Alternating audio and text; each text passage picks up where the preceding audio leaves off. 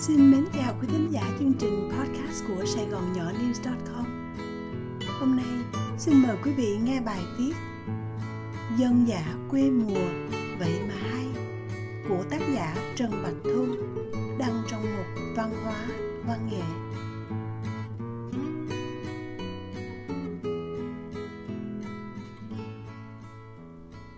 Trên suốt đoạn đường 12 cây số, từ Mỹ Tho về chợ gạo hai bên đồng ruộng mênh mông, chỉ tới giữa đường, ngay cu quẹo ngã ba lộ xoài mới có chỗ nghỉ mát. Là phòng thông tin xã sông bình, lợp ngói đỏ, giống như một căn nhà ga xe lửa vuông vức, mỗi bề chừng bốn năm thước, nằm sát bên lộ trắng nhựa. Trời nắng chang chang như đổ lửa. Mọi người, nhất là bọn nhọc trò, thường hay ghé vào đây để đục nắng nghỉ chân trước khi cởi xe đạp đi tiếp từ chỗ này đi thêm hai cây số nữa là đến bờ chùa, ranh giới xã Long Bình Điền. Ngay đầu làng là nhà ông xã Dinh.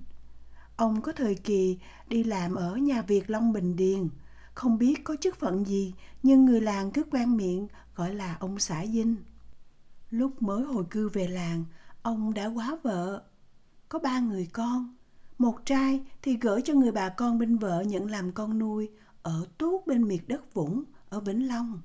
Còn hai đứa con gái nhỏ thì sống với ông.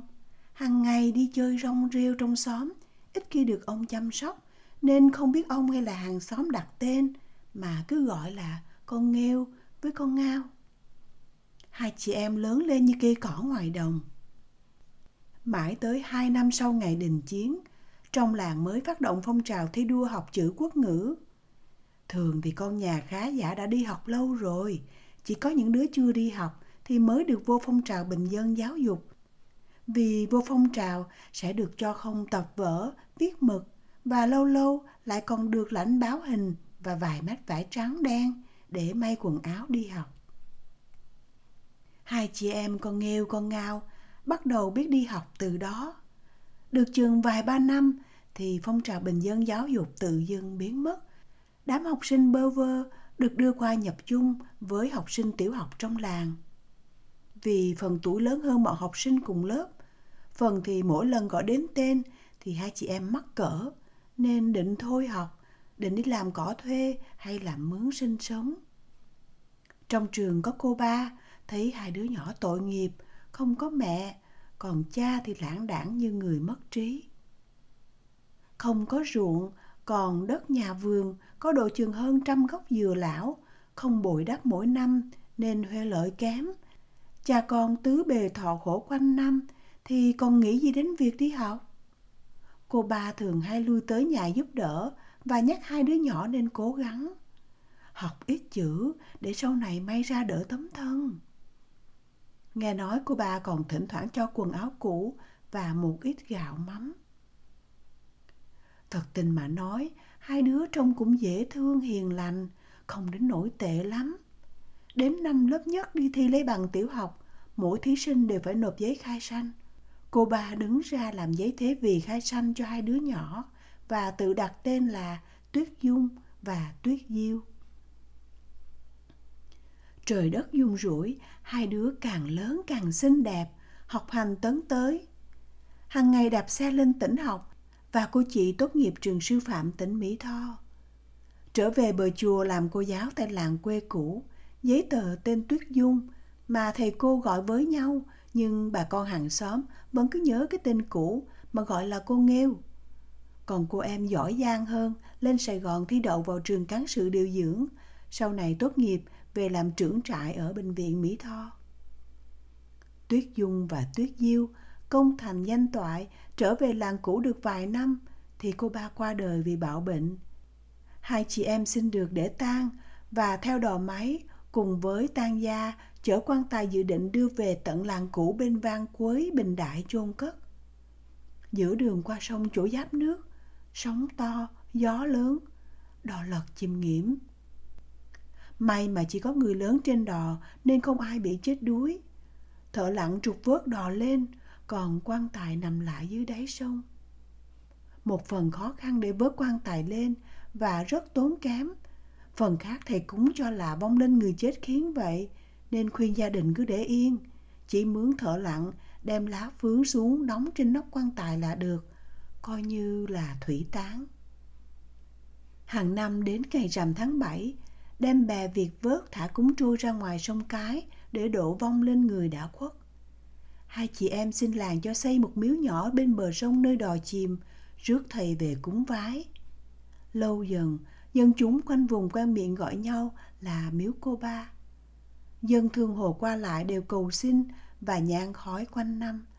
Cầu xin cho gió êm sóng lặng thuyền xuôi khi đi ngang qua khúc sông này. Suy cho cùng, chuyện đặt tên thường khi cũng gắn liền đến số phận sau này của mỗi người.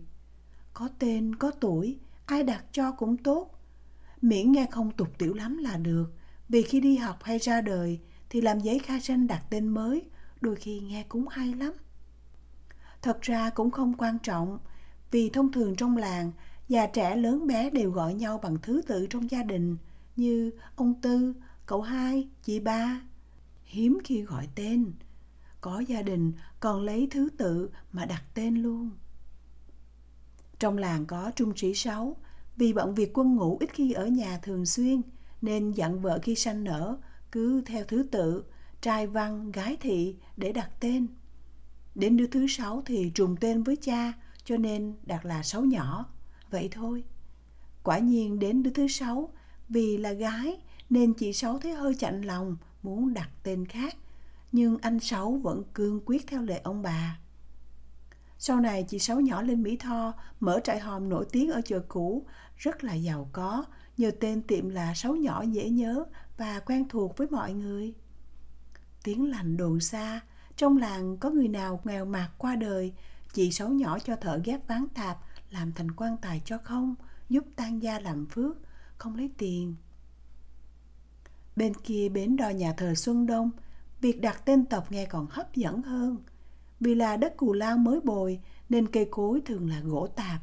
May ra chỉ có dừa lão là quý nhất. Cho nên gia đình ông Tư thợ mộc mơ ước lấy danh mộc đặt tên cho các con. Cũng là trai văn gái thị như văn gõ, dầu, thị giáng hương, cẩm lai, đến thằng út thì cũng là danh mộc nhưng là gỗ nu.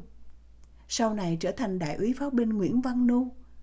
Lúc lai ra vài xị rượu đế, ông Tư bèn cao hứng. Thằng Nu cũng ngon lành và oanh oanh liệt liệt. Trên bờ lộ đá gần chợ xã, có gia đình sinh mấy người con trai đặt tên toàn là thứ dữ như beo, gấu, cọp. Anh con trai cả sau này là trung úy beo, làm việc ở chi khu chợ gạo. Tên ai nghe cũng sợ sợ, mà lại rất hiền lành, đẹp trai, ăn nói nhỏ nhẹ nên mọi người ai nấy cũng đều có cảm tình. Lại nữa, tùy theo tính cách của từng người, không biết từ lúc nào và giấy tờ hộ tịch ra sao, dân trong làng thường hay gọi tên người đúng với tướng tá như chú Ba Lì.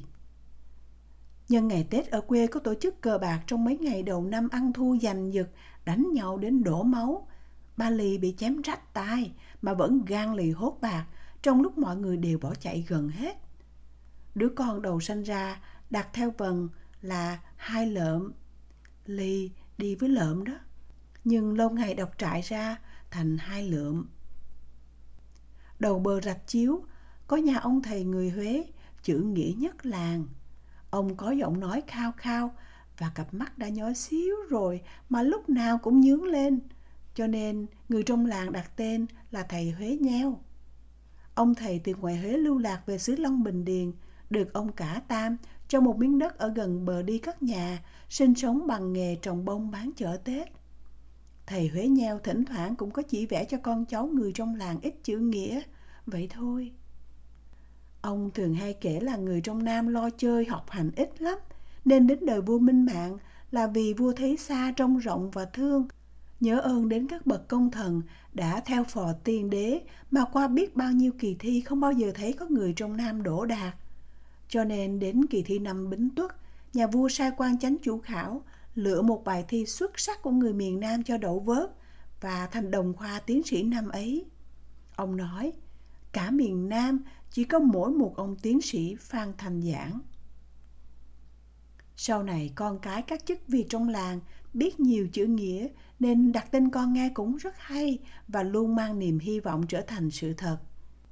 Hai Kiệm, cháu nội cả Tam, đặt tên cho con theo vần là Cử, Anh, Quang, Trạng. Lúc mấy đứa nhỏ lớn lên cũng gửi lên chợ Mỹ Tho đi trọ học, nhưng chỉ học được một vài năm, rồi cũng trở về làng cũ, sống đời công tử con nhà điền chủ, sướng như xưa, học hành chi cho cực thân. Thầy địa lý thường coi đất trong Nam nói là không có thanh long bạch hổ chầu. Ý nói là không có núi non đất đá, chỉ là đất non vũng bồi bùng động nên không phải là nơi phát khoa. Lại càng không thể ẩn long mạch phát vương được. Miền lục tỉnh chỉ là đất lưu dân, người tứ xứ tới đây lập nghiệp làm ăn sinh sống, vậy thôi. Chuyện học hành thế cử không phải là mối bận tâm. Một số ít lưu dân sau khi đã yên bề mọi việc, nhưng trong lòng vẫn còn thương nhớ nơi chuông nhau cắt rốn. Cho nên khi có con, thường hay đặt tên theo địa danh của làng cũ. Có một gia đình, người anh tên Thủ, người em tên Thừa, để nhớ về quê cũ Thủ Thừa Long An. Sau này người anh lập gia đình, trụ lại ở làng quê mới Long Bình Điền và đặt tên cho con theo vần là Hai Thường, Thủ Thường ý nói là yên phận đời dân giả. Người em là Sáu Thừa bỏ quê lên chợ Mỹ Tho làm công cho một tiệm xe đạp ở bên này cầu quay, đường Thủ Khoa Huân. Hiền lành dễ thương, lại có nghề sơn xe đạp thủ công chạy chỉ viền nổi tiếng, nên chủ tiệm gả cho cô con gái lớn. Được vài năm làm ăn khấm khá, chủ tiệm xe đạp xây lầu, trở thành một trong những ngôi nhà lầu cao nhất tỉnh. Vào khoảng những năm 59-60, có hàng triệu đúc xi măng ở trên sân thượng cao chót vót. Nhà buôn xe đạp Ngọc Hoa. Sau đó gặp thời, có người giúp ra đứng lãnh thầu vé số kiến thiết quốc gia. Đã giàu có nhờ buôn bán xe đạp nổi tiếng, nay thêm thầu vé số, nên càng ngày càng giàu to. Nhưng cơ trời rung rủi, người đại diện được ủy quyền đi lãnh vé số, ôm trọn bộ số tiền, bỏ trốn mất. Tin đồn nghe đâu tới gần 5-6 triệu đồng thời bấy giờ. Để đền bù số tiền thất thoát, chính quyền sau đó đã tịch thu toàn bộ nhà cửa và tài sản ở phố. Gia đình tứ tán, sản nghiệp tiêu tan, chú Sáu Thừa bèn dẫn hết vợ con về quê. Người anh chia đất do cha mẹ để lại, cất nhà sinh sống ở làng quê cũ như xưa. Vì quen sống trên chợ, nay về quê lao động nặng nhọc sao kham vợ con lại là người thành thị, không quen mặc quần vải áo bô, nên bà con lối xóm vô cùng dị nghị. Được tròn gần năm, chú Sáu Thừa quyết định trở về lại chợ Mỹ Tho che lều bên lề đại lộ Hùng Vương, vẫn trương bản hiệu sửa xe đạp Ngọc Hoa. Thế mà làm ăn ngày càng khấm khá và sau cùng sang nhận được một kiosk bên hông trường học, đường Lê Đại Hành, lập tiệm mua bán xe đạp như cũ nhà thơ và triết gia nổi tiếng, giáo sư Phạm Công Thiện là con trai lớn của chú Sáu Thừa. Đến khi đất chật người đông, mọi người đua nhau lên gần lộ trắng nhựa cất nhà, sinh sống bằng nghề thương mãi, che khuất các khu mã mồ mà người xưa khi xây cất nhà thường hay kiên kỵ theo nếp là tiền mã hậu gia. Lâu dần biến thành những khu san sát hai bên đường, gần giống như phố chợ. Rồi con cái đi học càng ngày càng nhiều, nên tất cả đều có tên âm điệu, nghe văn hoa chữ nghĩa như trong tiểu thuyết. Không còn những cái tên quê mùa như nhãn, trà mận hay mừng, rỡ như xưa nữa. Đất nào cũng là địa linh, người xứ nào cũng có nhân kiệt. Tùy theo số phận và tên tộc, có người họ đồng, một dòng họ lớn ở đất Gò Công tới làng Long Bình Điền lấy vợ, cưới người họ đổ lập nghiệp gia đình này lại rất hiếu học. Sau này cả nhà đều làm thầy cô giáo. Đứa con trai lớn đặt tên là Đồng Đỗ Đạt. Quả nhiên sau này trở thành kỹ nhân đạt, làm đốc học trường đốc Binh Kiều Cai Lệ. Đúng là như vậy, anh em Đồng Đỗ Đạt. Từ khi có trường tiểu học, việc lập giấy tờ khai sanh cho trẻ con đi học rất phổ biến, nên cha mẹ đời sau đặt tên cho con cũng không còn trai văn gái thị như trước nữa, mà thường là tên chữ đôi. con gái lấy tên các loài hoa cao cấp mà đặt như ngọc lan, xuân mai, thu cúc, mỹ hạnh. Con trai là trọng đức, trọng nhân, ngọc ẩn, ngọc vũ. Nói chung nghe rất là văn hoa chữ nghĩa đầy đủ. Duy nhất con gái đa số còn lưu lại chữ thị trên giấy tờ khai sanh. Năm 75 Cộng sản về, cờ hai màu xanh đỏ, sao vàng ở chính giữa bay phất phới, cũng đem theo những cái tên người nghe rất là lạ. Không kể là bí danh, bí số hay tên giả, tên thiệt, rất là khó phân biệt. Tên người nghe lạ đã đành, đến các con đường trong làng, nhỏ xíu, ngắn ngủn, mà họ cũng đặt tên toàn là liệt sĩ ở đâu không ai biết. Còn kinh rạch thì bỏ tên cũ đời xưa, lấy tên cán bộ tử thương mà đặt, như Kinh Đồng Dương, Cò Tứ, Tư Thâu. Được vài năm, khi cờ đỏ sao vàng và danh xưng đảng Cộng sản chính thức được treo khắp nơi, thì một loạt người từ trong bưng trong đồng về xã nắm chính quyền. Trưởng công an xã là hai giái, cán bộ là ba đực, tư đua. Cho nên dân chúng chỉ dám gọi là anh hai, anh ba, chú tư để tránh tên húy. Đã học hành chữ nghĩa không được bao nhiêu mà còn có nhiều điều từ lời ăn tiếng nói cho đến cung cách cư xử rất là khác lạ. Dân làng thông cảm nhưng tính khí hung ác mới là điều làm cho mọi người sợ hãi.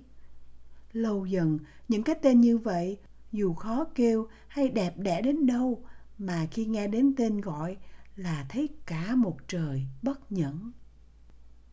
Hai đồng, con của chú Sáu giỏi, nhà ở gần cây cầu ván bên kia bờ rạch chiếu. Khi cách mạng về thì mới hay, hắn là địa điểm giao liên của Cộng sản. Hắn trở thành sĩ quan công an, nghe đầu thuộc bộ phận tiếp liệu của công an thành phố Mỹ Tho. Về làng hắn quên hết mọi người, có thể do say xỉn suốt ngày mà cũng có khi quen ngước mặt nhìn lên trời bên bên, nên không còn thấy ai ở dưới đất. Dân làng quê mùa lại sợ, nên cứ gọi đại là ông bí thư. Lâu dần, mọi người quên mất luôn tên cũ của hắn. Đổi đời, đổi cả cái tên. Chẳng những thế, đổi luôn đức hạnh. Còn đâu những cái tên quê mùa trơn chất, còn đâu những ước mơ dân giả, cử, anh, quan, trạng hay công, thành, danh, toại. Còn đâu để mà hiền, lành, phúc, hậu. Nghĩ mà buồn.